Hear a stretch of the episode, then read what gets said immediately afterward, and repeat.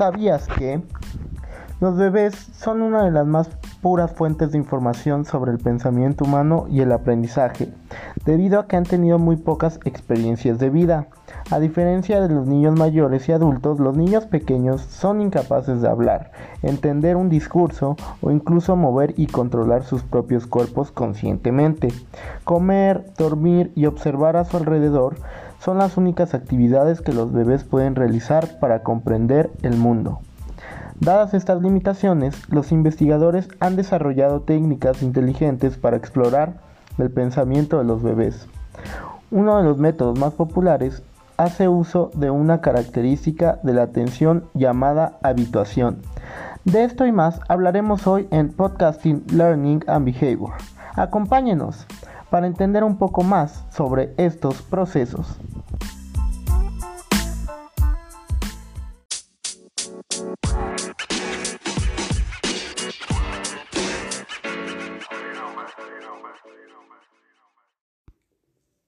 Yo soy Andrea Trujillo y junto con Darío Guzmán presentamos Podcasting Learning and Behavior. Comenzamos.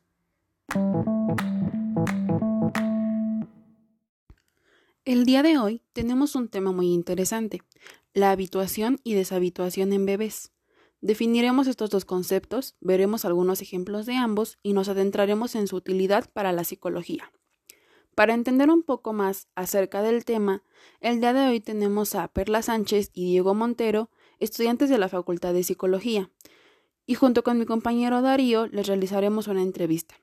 Me gustaría comenzar preguntando, ¿a qué se refiere la habituación en los bebés? Bueno, lo primero que debemos tener en cuenta para comprender este tema es que, como los adultos, los bebés prefieren prestar atención a cosas nuevas e interesantes.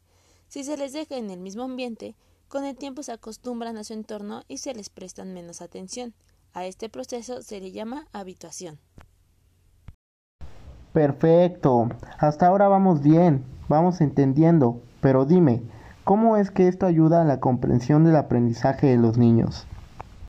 Pues verás, los científicos pueden utilizar estos cambios característicos en la atención como una herramienta para estudiar el pensamiento y el aprendizaje ya que este método implica presentar inicialmente estímulos a los bebés hasta que se habitúan y luego presentarles diferentes tipos de estímulos para ver si se presenta algún cambio. Aunque hay que aclarar que los tiempos de adaptación de los bebés dependen de varios factores. Por ejemplo, uno de ellos es la edad del bebé, ya que los más pequeños, de menos de seis meses, tardan más en habituarse que los niños más grandes. El segundo es la complejidad de los estímulos, ya que entre más complejo es el estímulo, más tarda la habituación. El tercero son las diferencias individuales. El tiempo de cada bebé para aprender un estímulo nuevo depende del contexto en el que se encuentre. Además, hay que tener en cuenta ciertos tipos de trastornos, ya que algunas personas con autismo no se acostumbran a determinados estímulos, como al parecer lo hacen sin problema las personas sin este tipo de trastorno. Esto encajaría con lo que en neurociencia, en particular en los temas de aprendizaje y memoria, se denomina habituación. La habituación puede ser definida como un proceso por el cual, ante un estímulo repetido, la respuesta es cada vez menos intensa. Para entender esto un poco mejor, lo ejemplificaremos con un caso cotidiano. Por ejemplo, cuando un bebé de seis meses de edad, recostado en su cuna, se encuentra succionando un chupón, y llega la luz del sol a la cuna. El bebé volteará instintivamente la mirada hacia la luz y dejará de chupar el juguete que tenga en la mano. Pero después de varios días de este mismo proceso, el bebé dejará de poner atención a la luz que llega desde la ventana, es decir, se habrá habituado al estímulo de la luz. Entonces, ¿podría decirse que la habituación solo nos ayuda con estímulos ambientales? Pues en parte sí pero el ruido ambiental es solo un representativo ejemplo de las múltiples situaciones en las que este proceso se encuentra presente. Estoy seguro de que cuando vas conduciendo o caminando al trabajo no prestas atención a todos aquellos detalles de la carretera, los carteles, señales y la publicidad te resulta completamente invisible, ya que has aprendido a no responder a ellos. Como puedes ver, la habituación no solo se aplica en bebés, sino también en la vida cotidiana de los adultos. ¿Y esto qué aplicaciones tiene en la vida diaria? Pues por ejemplo, Un caso de habituación que se puede ver diario en las escuelas es cuando un niño no hace caso a las frecuentes regañizas e intentos de cambio de un profesor o unos padres descontentos con sus notas académicas. No sería justo decir que el niño es desobediente. Por el contrario, seguramente se trate de que los constantes gritos y llamadas de atención ya no sean la forma más correcta de conseguir el cambio en él, ya que ha dejado de responder a ellas. También es el caso de la típica persona que no hace más que quejarse o discutir cada vez que habla y cuyos intentos de queja e indignación quedan reducidos a cero, ya que dejamos de percibirlos. Este también es un caso de habituación.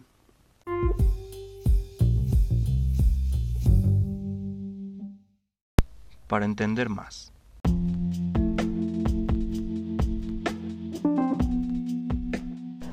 Para entender este proceso, usted visualice a un bebé que se le presenta un estímulo de ruido fuerte. Digamos que su mamá está usando una licuadora. Las primeras veces el estímulo del ruido de la licuadora podrá hacer que el bebé se sobresalte, se sienta mal, llore, pero después de una repetición cotidiana de este estímulo, el bebé dejará de sobresaltarse. Mm, ya verá normal el ruido de la licuadora y esto, esto es un claro ejemplo de habituación.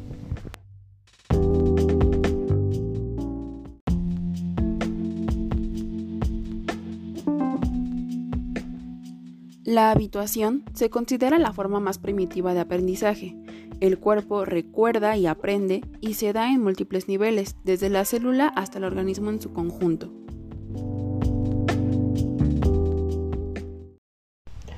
Como pudimos observar, la habituación es un proceso más común de lo que parece.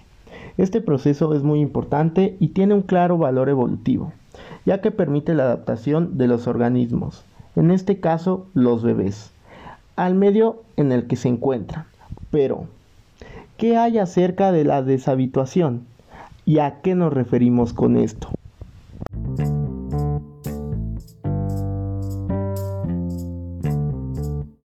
La deshabituación ocurre cuando se presenta un estímulo nuevo a un estímulo ya habituado y se observa un incremento en la respuesta habituada cuando se presenta el estímulo original. En el caso de los bebés, cuando un estímulo nuevo llega y están dispuestos a prestar atención otra vez, se conoce como deshabituación. Para ejemplificar esto, retomemos el caso de la luz en la ventana del niño. Como recordaremos, después de varios días de estímulo, el niño ya no le presta atención a la luz, pero si cambiamos el lugar de la cuna y la luz llega desde otro punto, el bebé volverá a presentar atención al estímulo. De hecho, algunos científicos e investigadores utilizan estos cambios en la atención como herramienta para estudiar el pensamiento y el aprendizaje en niños pequeños. Este método implica la habituación de un estímulo y posteriormente se presenta con diferentes tipos de estímulos para notar un cambio, es decir, para poder ver la deshabituación.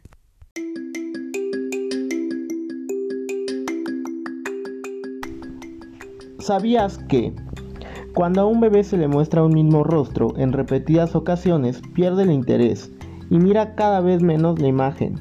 Esto sería la habituación. Pero si posteriormente se le muestra la misma cara pero combinada con otros rasgos, el bebé retoma el interés e inspecciona el rostro desconocido. El aumento de atención revela que reconoce que se trata de una imagen distinta a lo habitual. Este es un claro ejemplo de deshabituación. Ahora sabemos lo que es la habituación y deshabituación en bebés, pero ¿por qué consideramos importantes estos procesos en bebés?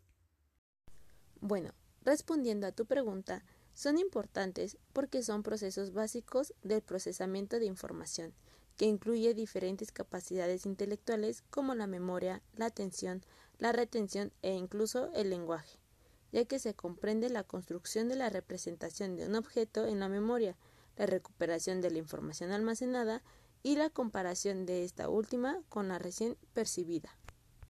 Todos estos procesos son fundamentales para un correcto desarrollo cognitivo del bebé y para la supervivencia, ya que sin estos mecanismos no sería posible la perpetuación de la vida.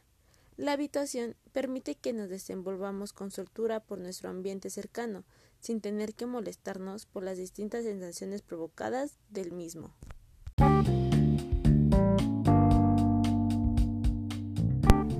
La habituación en la psicología.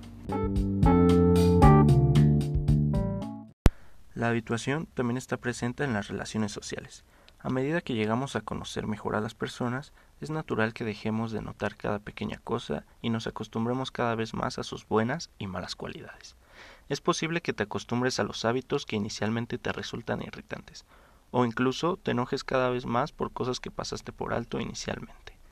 En las etapas iniciales de cualquier relación, las personas tienden a responder más fácilmente. Cada sensación es emocionante porque es nueva y desconocida. Desafortunadamente, este es un estado que no puede durar para siempre. Eventualmente la habituación se pondrá en marcha y la gente dejará de notar cada pequeña cosa. También hay enfoques de psicoterapia que se basan en la habituación. En el tratamiento de las fobias, por ejemplo, habituar a las personas a la fuente de su miedo es una manera de ayudarlas a superar esta fobia. En la terapia de exposición, las personas son progresivamente sometidas a cosas a las que les temen. Una persona que está aterrorizada de la oscuridad, por ejemplo, podría comenzar simplemente imaginando estar en una habitación oscura. Una vez que se haya habituado a esta experiencia, se expondrán a aproximaciones cada vez más cercanas a la fuente real de su ansiedad, hasta que finalmente este miedo sea superado. Eventualmente, el individuo puede ser habituado al estímulo para que ya no experimente la respuesta al miedo.